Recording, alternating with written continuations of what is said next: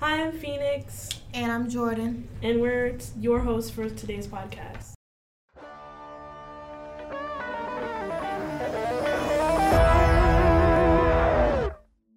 So, our main topic of today's podcast is how schools can improve school counseling. And we have some North Springs teen guests that have made their own opinions regarding counseling and what improvements can be made. So, counseling is a very deep topic. Well, school counseling, and I remember, you know, when I was back in middle school, I had mental health problems, like very bad. So, I decided one day to ask the counselor for help, and then she ended up telling my parents, and I didn't know that. And then I, like, later on, it didn't really help out, and it just made the situation worse. So, I'm kind of against most school counselors, mm-hmm. but yeah. And the same thing for me, I've had multiple bad experiences with school counselors, mainly just in the form of like them not doing their job and just giving me the bare minimum when I would like, you know, guidance from a guidance counselor when it's your whole job description, but you're not fulfilling your job description. But what are your opinions? I agree with you. I've had some frustrating experiences um, considering they don't get paid that much, I feel like that could definitely be a reason to why they act the way they do. From the resources that I found, they get paid from 25,500 to 81,500, which is a huge range, an average being 56,000. So I don't really understand why they're acting the way they are, if that makes sense. Mm-hmm. I just think that, you know, if you're doing it for the money, then you should at least have a good attitude and have a care for students and just be able to guide them and help them through their life. But when we're talking about like the 25, 500, they don't have respect for kids because they're not doing it for the money. And it says a lot about them as a person because these are students dealing with real problems. And if you're just doing it for the money, that's just how is that going to help them, you know? Right. Another thing that I've noticed is there's no confidentiality between people and their counselors because let's say you'll go to a counselor for whatever reason you'll go to a counselor because you're having problems in school you're having problems outside of school and they're supposed to be able to make you feel comfort and have that secrecy but instead they opt out and they tell your parents, which is something that you're not supposed to be able to do. Yeah, and it's almost like they're not doing their job because you're, like you said, you're going to them for guidance because they are a guidance counselor. And when you're telling them like all these problems and everything that you're feeling, they're just taking it and kind of like throwing it at your parents. Right. And that's not fair to you because if you're going to them, then you're obviously like not going to your parents or a friend for a reason like that's probably your last resort. Right. And when they tell your parents like that could stress you out and it could like not be helpful they could be mad at you like it could go all sorts of ways. And there's like no underlining thing either. Like a lot of kids that's kind of like like you said that's kind of like their last resort. Like they have already thought about telling their their mom or their dad or they've already thought about telling their other friends. So when if it's that bad that they don't want to tell the the people closest to them obviously they wouldn't want you to tell them rather than them telling them yourself. So it's kind of like a smack in the face. And most of the time like when people when students go to counselors and then the counselors tell like their parents even if the student isn't comfortable with it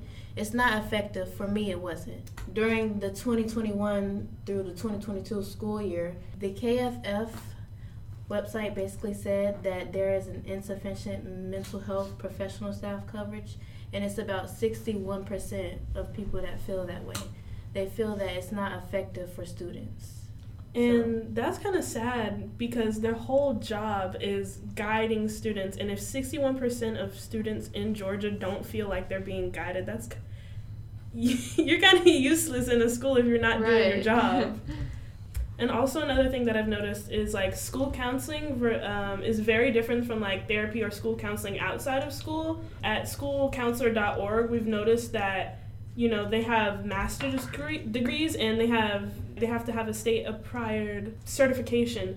So they have all of this knowledge that they don't, you know, use and it seems like that they just, you know, they get all this knowledge just to go and get paid like as much as teachers. So like right. To improve their job, I think they should just be able to provide a safe space. Um, specifically in our North Springs High School, they do have a safe space, um, and it's a quiet nook where a lot of kids can go relax, or if they're in the middle of crying or in a panic attack, they can go not hide, but just have a moment to calm down. But I learned about this this year. Like I had no idea we had something like that. And I just think that in the counseling suite to improve that secrecy and comfort with the students, I think they should advertise that more or just have more events that regard ca- the counseling suite rather than just, you know, oh, we're here if you need us because nobody's going to come.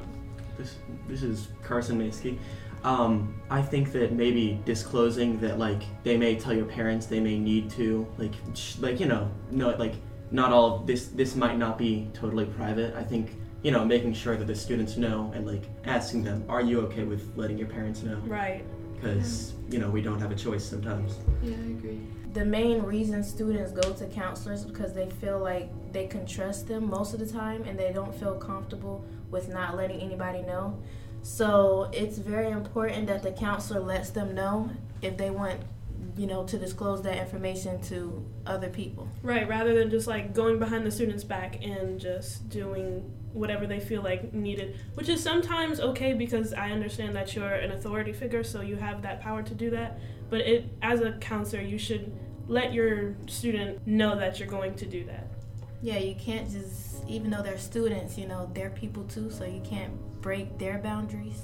I think another thing that they can do to improve counseling in schools is that treat us like we're people because there's a lot of times where I've had gone into a counseling suite and I'm immediately met with sour looks, uh, just mean mugs, and rude tones and attitudes. I came in here for help, not for you to look at me like I'm stupid and then only give me the bare minimum of your job description. Yeah. Um, I'd also like to go back to what you said about like the quiet space. Um, I agree that that is like a great thing that we have here at North Springs, but we also only get like 15 to 20 minutes. And also, like, this one time I came into the counselor's office and I was like literally crying, and I was asking if I could go into the quiet room. And the first thing that the um, girl said to me, she was like, Do you have a pass? Like, I, I need help. I need to calm down. Like, you can Right. obviously see that I'm not okay, and you're worried if I have a pass or not.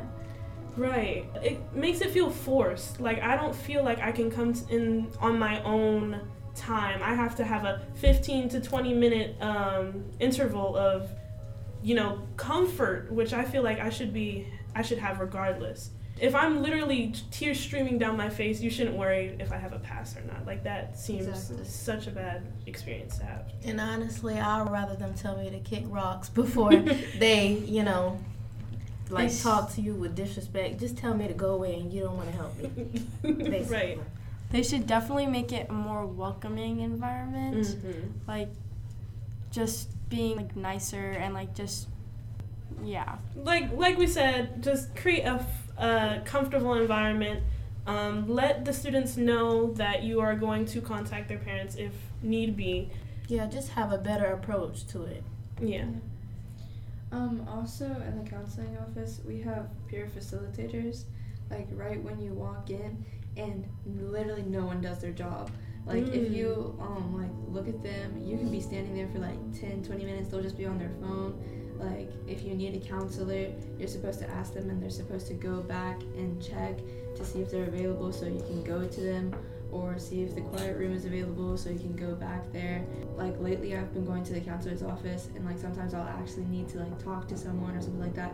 Like they'll be having a whole conversation and they'll see me there um, standing knowing that I need something obviously like I'm not just staring at them to stare at them. Right. Like I need something and I feel like the school could also work on that because I know that a lot of people get that um, like job or class because they're mature, but lately I feel like they've been moving past that and just kind of giving the class to people if they don't have a class. Yeah. Because I know I got it because they thought I was mature, but to the people who actually need help, like it's not fair. And also, the people can be so rude.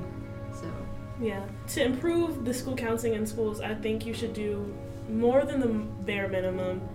Have a nice attitude and just overall create a comforting and enduring space for children to learn and grow. You know, make the student feel like they have a friend, someone they could go to when they, you know, having mental problems. Just make them feel welcome. Don't just send them away or just be disrespectful and rude. Because then that'll just make them not want to come back. All right. So this has been Phoenix Rivera. And Jordan Bartlett. and Lauren. And Madison Whitlatch. And Carson. And this is our podcast.